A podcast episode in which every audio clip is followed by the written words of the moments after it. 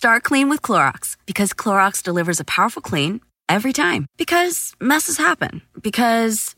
Hey, listen. Remember how you told me to toss those takeout containers before we left for vacation? And you were like, I'm serious. If that leaks over the counter, it'll be a slimy abomination by the time I get back. And I was like, yeah, yeah, yeah, of course. Don't worry about it. I won't forget. well. Ooh, yeah, that happens. So start clean with Clorox. Use Clorox products as directed. Rinse after use if in contact with food surface.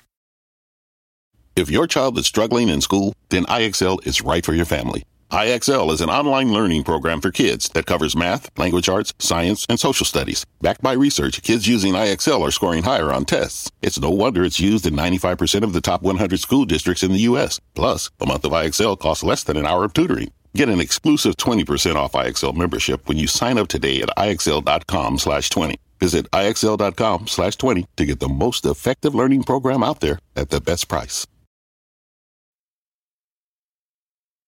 So, Hannah, we always like to end our episodes with kind of a so what?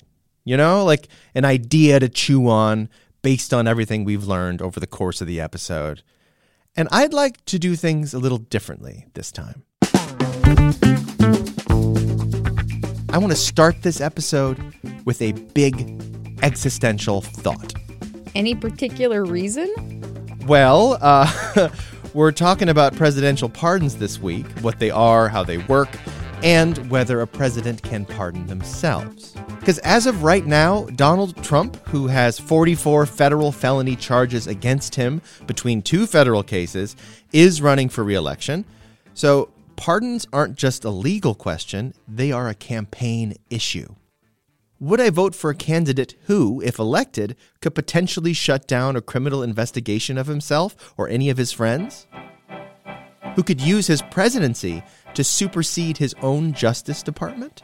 Or they might not really be wondering that at all because selecting a candidate at the polls these days is a nuanced thing.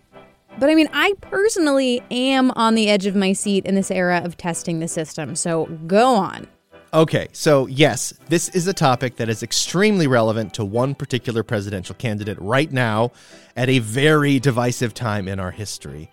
But, Hannah, I'd argue we would be doing our listeners a disservice if we limited our conversation to just that one person, because it has consequences well beyond one party or one election. I think it's important to distinguish between what presidents can do and what presidents should do.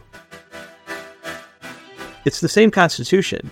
Whether you like the president or not, the president's powers are supposed to be the same. This is Brian Kalt, constitutional law professor at Michigan State University College of Law. He studies the presidency and has written numerous legal papers on pardons and impeachment.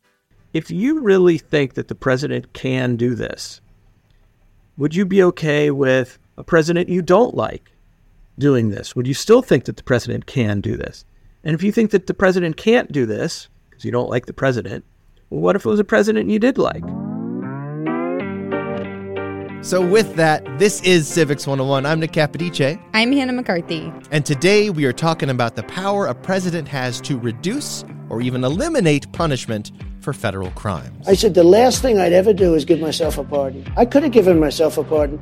Don't ask me about what I would do. I could have the last day. I could have. Does the Constitution mention pardons specifically? The president in Article 2 of the Constitution is given the power to grant pardons and reprieves for offenses against the United States. So basically, what that means is if someone is facing or might face some sort of consequences under federal criminal law, the president can make those go away. What does Brian mean when he says that the president could make consequences go away? Well, there's a term for this clemency, which means leniency, basically reducing or eliminating the legal consequences of a crime. Now, if the president grants a full pardon, they wipe away all legal punishment for a federal crime, like prison time, fines, or restrictions on civil rights a president could also reduce the punishment, you know, allow someone convicted of a felony the right to vote, shorten the length of their prison sentence, things like that. And I should add, pardons cannot be granted for civil liability. Civil liability, like if someone sued for damages. Yeah, exactly. Is accepting a pardon admitting guilt? Brian says that this is a common misconception. The classic version of a pardon is that it is forgiving something, taking something that someone has done and saying, well, you know, you don't deserve all that much punishment for it. Let's reduce or eliminate that. But it can also be used and has also been used not to declare people guilty of things but worthy of forgiveness, but instead to exonerate them and to say they never should have been convicted in the first place. There's a common notion that a, a pardon is a declaration of guilt, that accepting a pardon is an admission of guilt. 99% of the time, pardons are for forgiving guilty people, but there is that other 1%, and there is no automatic legal requirement that when you pardon someone, you're declaring them guilty, or when you accept a pardon, that you're admitting that you're guilty. All right, can the president pardon anyone at all for any kind of crime? Uh, we'll get to the anyone part in just a bit because that has been an open question for many, many years. But in terms of the types of crimes, no, there are definitely restrictions. First, the president can only pardon someone for a federal crime, not charges or convictions in state or county courts. So you'll note that earlier, when we referenced the two federal cases against Donald Trump, we did not mention his other criminal cases in New York and Georgia because those are state crimes. Now, it varies from state to state, but usually pardons for state crimes can only be made by the governor of a state or a pardoning board. And the second thing? Second, they're only for crimes. So that excludes civil liability but it also excludes impeachment. And the Constitution makes this clear. It says, except in cases of impeachment. And that, that doesn't mean that, uh, as some people took it during the Trump impeachment, that if you're being impeached for something, then you can't be pardoned for the underlying criminal charges. It just means that the impeachment process is separate from the criminal process, and pardons only apply to the criminal process. So a president can't stop or undo the impeachment process. Okay, I've been assuming that a pardon is something that only happens after a conviction. But Brian just said that a pardon cannot stop an impeachment. So, just wondering, could a pardon stop a criminal trial before it has finished? Oh, it certainly could, and it could do more than that. The president doesn't need to wait until someone has been convicted to issue a pardon. He doesn't even have to wait until they've been charged. Most famously, President Ford pardoned President Nixon for anything he might have done while he was in office. And uh, Nixon hadn't been charged with anything, let alone convicted.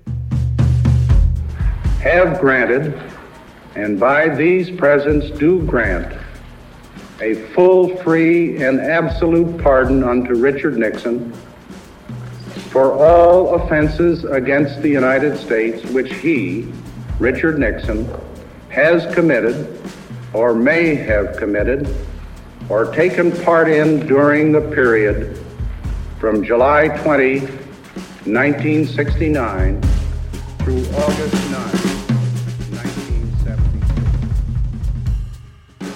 So, in that instance, President Nixon was going to be impeached. He then resigned when it was made apparent that the Senate had the votes to potentially remove him but the Justice Department could still have charged him with federal crimes. And then President Ford came in and granted Nixon a pardon for any crimes he may or may not have committed during the Watergate scandal. Yeah, and that ended any momentum for a Justice Department investigation.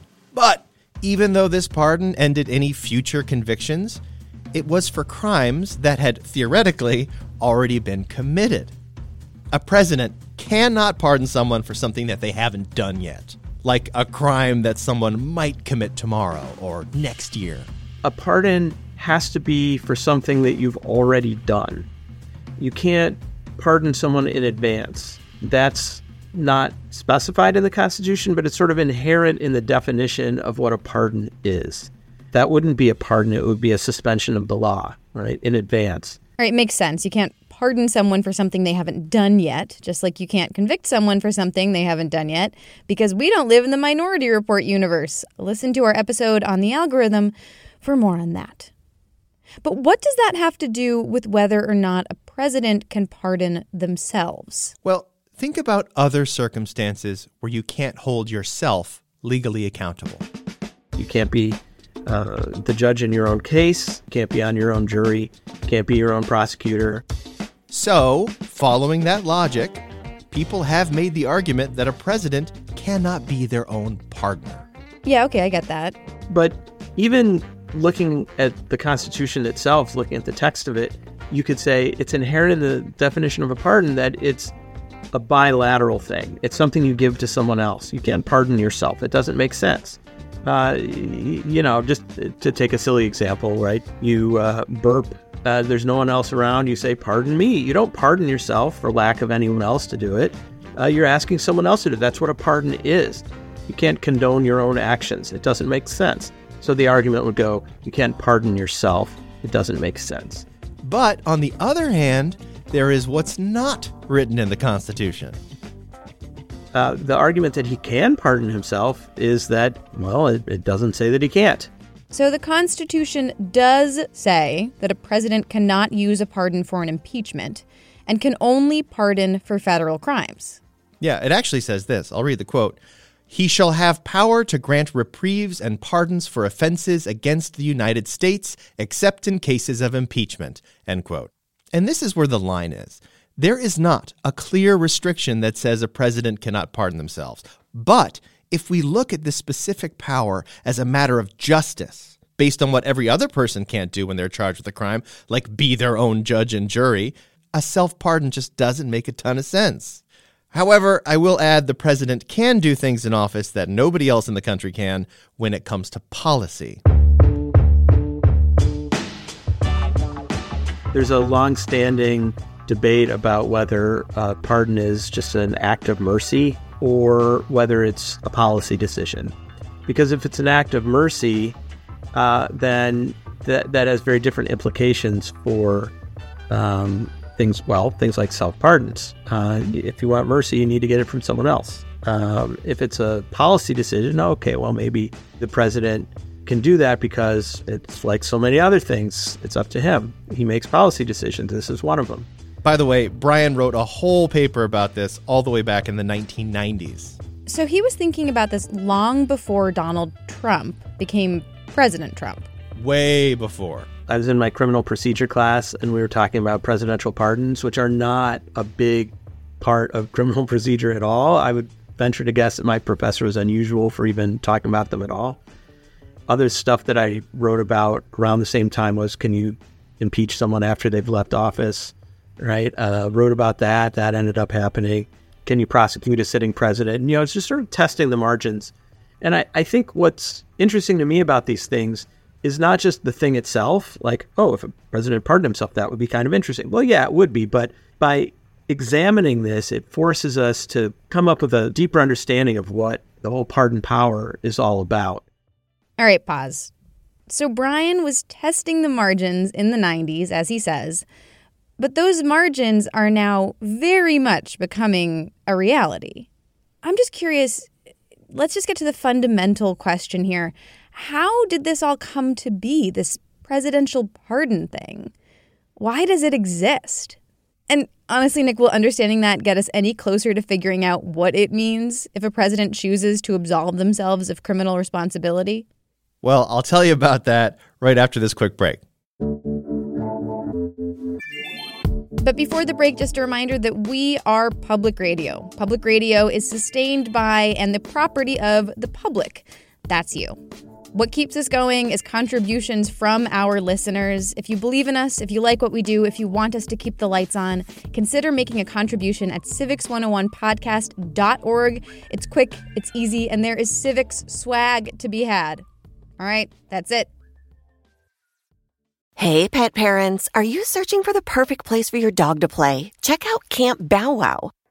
Our safe and supervised doggy daycare and boarding ensures your pup gets the socialization they crave while giving you peace of mind. With our certified staff and clean and spacious facilities, your dog will have a blast making friends and staying active. Join the Camp Bow Wow pack today. Your first day is free. Visit us at campbowwow.com. Franchise opportunities available. Hey there, everyone. Hey, folks. The whole Civics 101 team is here in DC for a week. That's why you hear cars and stuff whizzing by. Uh, we are in the district to talk to the people that we talk about on a daily basis. And a lot of those people work in the executive branch. That is the largest employer in the world. And a lot of those people work in the civil service, where, after the assassination of James Garfield, it's a long story, they take an exam to make sure that they are the right person for their job. But if you run a business and you're not the federal government, the best way to search for a candidate isn't to search at all, but to match instead with Indeed. 93% of employers agree Indeed delivers the highest quality matches compared to other job sites. 23 hires are made on Indeed every minute, and their matching engine is constantly learning from your preferences, so the more you use it, the better it gets. And listeners of this show will get a $75 sponsored job credit to get your jobs more visibility at Indeed.com slash civics. Just go to Indeed.com slash civics right now to support our show by saying you heard about Indeed on this podcast. Indeed.com slash civics. Terms and conditions apply. You need to hire? You need Indeed. If your child is struggling in school, then IXL is right for your family. IXL is an online learning program for kids that covers math, language arts, science, and social studies. Backed by research, kids using IXL are scoring higher on tests. It's no wonder it's used in 95% of the top 100 school districts in the U.S. Plus, a month of IXL costs less than an hour of tutoring. Get an exclusive 20% off IXL membership when you sign up today at IXL.com slash 20. Visit IXL.com slash 20 to get the most effective learning program out there at the best price.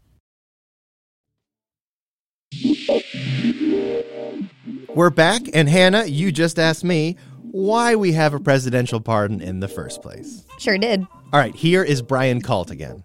There's two questions there. One is why give anyone that power? And then if we're giving anyone that power, why the president? So the idea of giving someone that power is based on the idea that the criminal justice system doesn't always get it right. If we're going to administer it effectively, efficiently, we need to have some clear, easy to apply rules. The problem with clear, easy to apply rules is they don't give you that nuance. They overpunish people. And so we need a safety valve. We need to temper the efficiency of the system with some sort of case by case sensitivity to justice.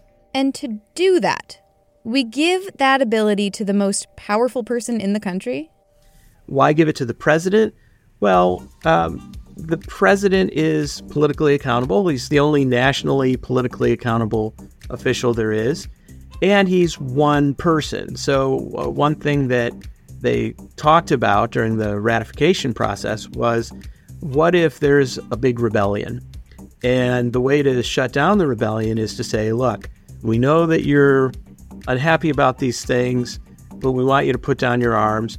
If you do, we'll pardon you. So it gives the president the ability to use that as a as a negotiating tool. They thought about shutting down rebellions as a an important thing, and in fact, the very first pardons issued were by George Washington pardoning the uh, participants in the Whiskey Rebellion. Oh, I know the Whiskey Rebellion. This was a massive, violent protest in the 1790s where a bunch of distillers refused to pay a new tax on alcohol and in one instance attacked the home of a tax inspector. Yeah, and President Washington was praised for how he handled it without causing too much bloodshed. So he called in the federal troops to quell the rebellion, uh, but then he also ended up giving a blanket pardon to a bunch of the people involved. And after the two leaders were convicted of treason, he pardoned them too. So the president can use their pardoning power as leverage. And in the case of George Washington, it was for the sake of protecting this, you know, brand new democracy the framers had created. Theoretically, yeah. That's like a really nice, clear, simple example that you might find in your history textbook. Rebellion threatens our country. Stop the rebellion and minimize the repercussions of that rebellion. But the vast majority of pardons throughout presidential history have not been as consequential. The pardon power for most of the history of the presidency was not overly controversial, uh, not used all that much. It was run of the mill, you know, people just approaching the president saying, well, I'd, I'd love to have a pardon. He's the one who can do it.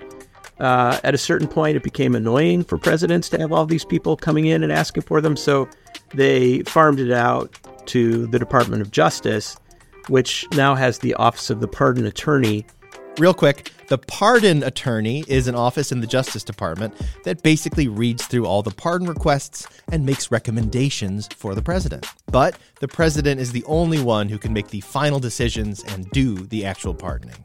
And uh, so most pardons, 99% of the time, it's someone that no one's ever heard of. They go through the Office of the Pardon Attorney. They have a set of criteria that are pretty strict. It's for people who have already served their sentence, they show remorse, they're deserving in some way. That is 99%. But the ones that get 99% of the publicity are the ones that don't go through that process because that's just for the president's convenience. He can still pardon whoever he wants, and he doesn't have to follow those criteria, those limitations. So, some of the more important ones were after the Civil War, uh, there was a lot of clemency granted to former Confederates. We had the Vietnam era draft evader amnesties. Presidents Ford and Carter did a lot with that. I announced my intention to give these young people a chance to earn their return to the mainstream of American society so that they can, if they choose, contribute even though belatedly. More recently, we've had the controversial ones with George H.W. Bush pardoning the Iran Contra defendants. We had Bill Clinton pardoning Marc Rich, his own brother. A few weeks ago, on his last day in office, President Clinton pardoned 140 people. Some of these pardons were probably meritorious, others we think were not. President Obama granted clemency to over 1,900 people, which was more than triple his predecessors going all the way back to the 1980s. He did use it uh, pretty aggressively to reduce the sentences for people convicted of drug crimes, for which going forward we had said, oh, these sentences are too high, let's reduce them. And so he sort of went back and did that retroactively. But I believe that at its heart, America is a nation of second chances. And I believe these folks deserve their second chance. And then there is Donald Trump. He granted clemency 237 times while in office. And he went about it a bit differently. There's a long tradition of questionable uh, cronyism in, in the pardon process, but President Trump definitely used his power to go outside the Office of the Pardon Attorney process to just sort of grant it at his own whim. President Trump is hardly the first to make a controversial pardon, but the number of high profile names who have ties to the president's inner circle and who have made some pretty big donations to his campaign is raising eyebrows here this morning. The president doesn't need to consult the pardon attorney, but most people who apply for pardons submit an application through that office. Trump was unique because he often pardoned people who appealed directly to him. And the majority of those people were his friends and political allies, including some folks who were convicted of crimes that had to do directly with their work for him. Let's take through these. Paul Manafort and Roger Stone. They were indicted by special counsel Robert Mueller, went to trial, convicted by juries of multiple crimes. Investigators say Manafort broke the cooperation agreement by lying to them.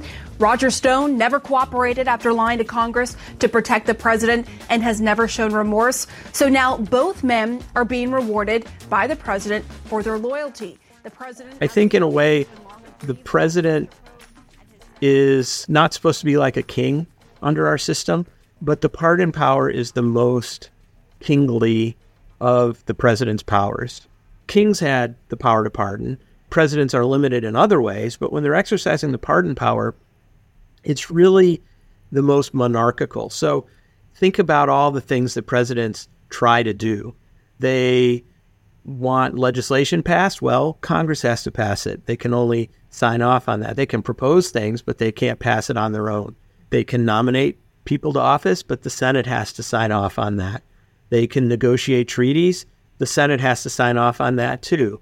Uh, even things that they can do through purely executive action, they require members of the executive branch to implement those for them. So you can declare that you're going to build a wall uh, using your just executive authority, but you can't just snap your fingers and make that happen. The pardon power is an exception to that. The pardon power doesn't go through Congress. doesn't require Senate confirmation. There's no judicial review really, um, so someone's not going to be able to sue the president and say, "Oh, well, you you shouldn't have granted this pardon." No, he he gets the last word. Basically, he does just snap his fingers, and then that person walks out of prison. Don't a lot of these pardons happen right before a president leaves office?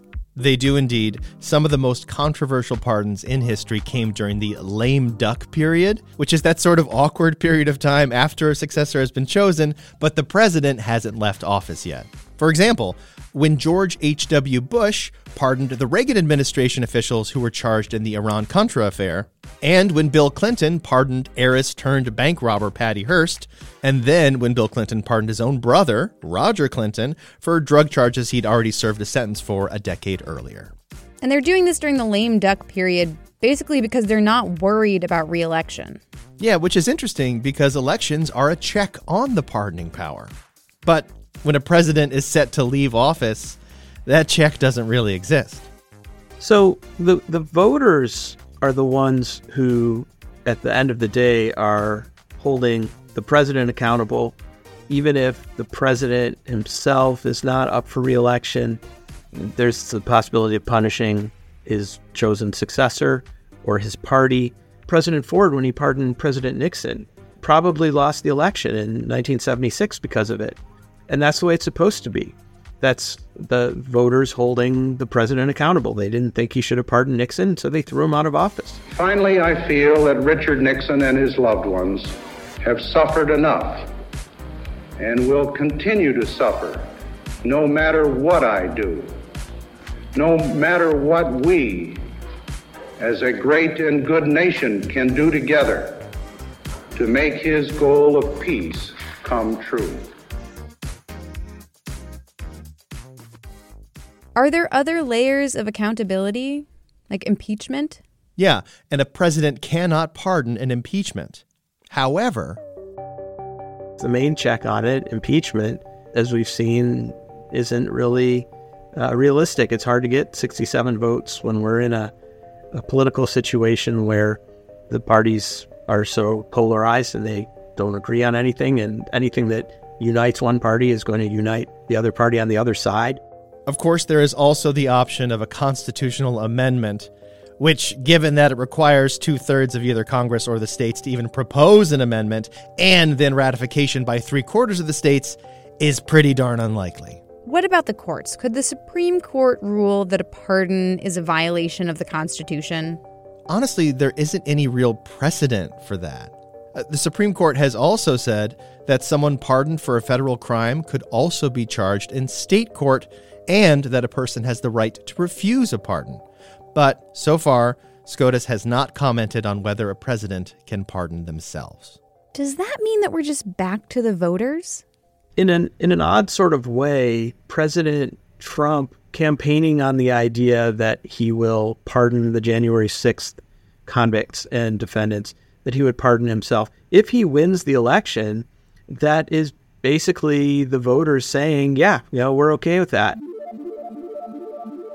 So you you can argue about the wisdom or the legitimacy or the deservingness of these folks for pardons. You can say maybe he doesn't have the power to pardon himself, but he definitely could pardon all those other people. And if the voters approve it, that is legitimizing it in a way that pardons on your last day, on your way out of office, aren't. So it's it's kind of in a weird way more appropriate. It seems like Brian is kind of saying that when it comes to pardoning power, it really is up to voters to decide whether they think a president has the right to pardon someone. It's a political question rather than a legal one, at least as of right now. Yeah, and Brian is a constitutional scholar. He deals in legal interpretation and he made a point to separate the legal interpretation from the political one, even when it comes to his own opinions.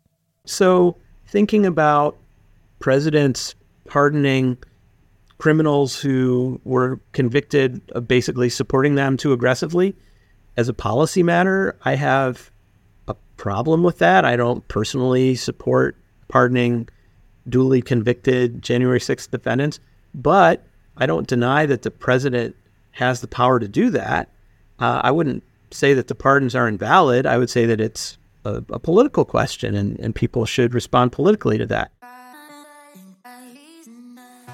And on that note, I do want to take a second to talk about precedent. Whatever future presidents decide to do with their pardoning power will inform what subsequent future presidents do. Which brings us back to the first thing Brian said at the beginning of the show.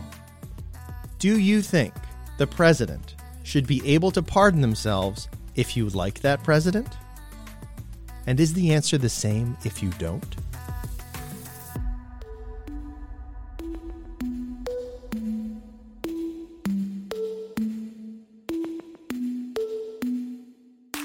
This episode was produced by Christina Phillips with help from me, Hannah McCarthy. Nick Capodice is my co host, and Rebecca Lavoie is our executive producer. Music in this episode by Chris Zabriskie, El Flaco Collective, Uoi, Kesa, Daniel Friedel, Matt Large, Rambutan, Zorro, Spring Gang, Volanti, Mind Me, Haranoda, and Apollo. You can get more out of Civics 101. Yes, it's true. We've got a website, civics101podcast.org, and there you can find all of the rest of our episodes, transcripts, links to stuff, a means to contact us, and the place to sign up for our truly delightful newsletter. That's civics101podcast.org. Civics 101 is a production of NHPR, New Hampshire Public Radio.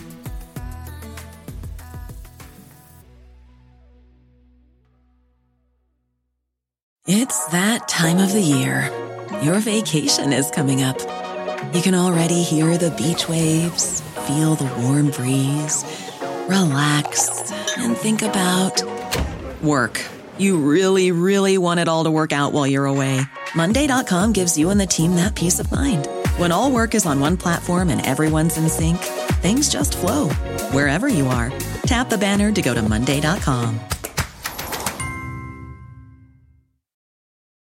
Whether you're a morning person or a bedtime procrastinator, everyone deserves a mattress that works for their style. And you'll find the best mattress for you at Ashley. The new Tempur-Adapt collection at Ashley brings you one of a kind body conforming technology, making every sleep tailored to be your best. The collection also features cool to the touch covers and motion absorption to help minimize sleep disruptions from partners, pets, or kids. Shop the all new Tempur-Adapt collection at Ashley in store or online at ashley.com. Ashley, for the love of home.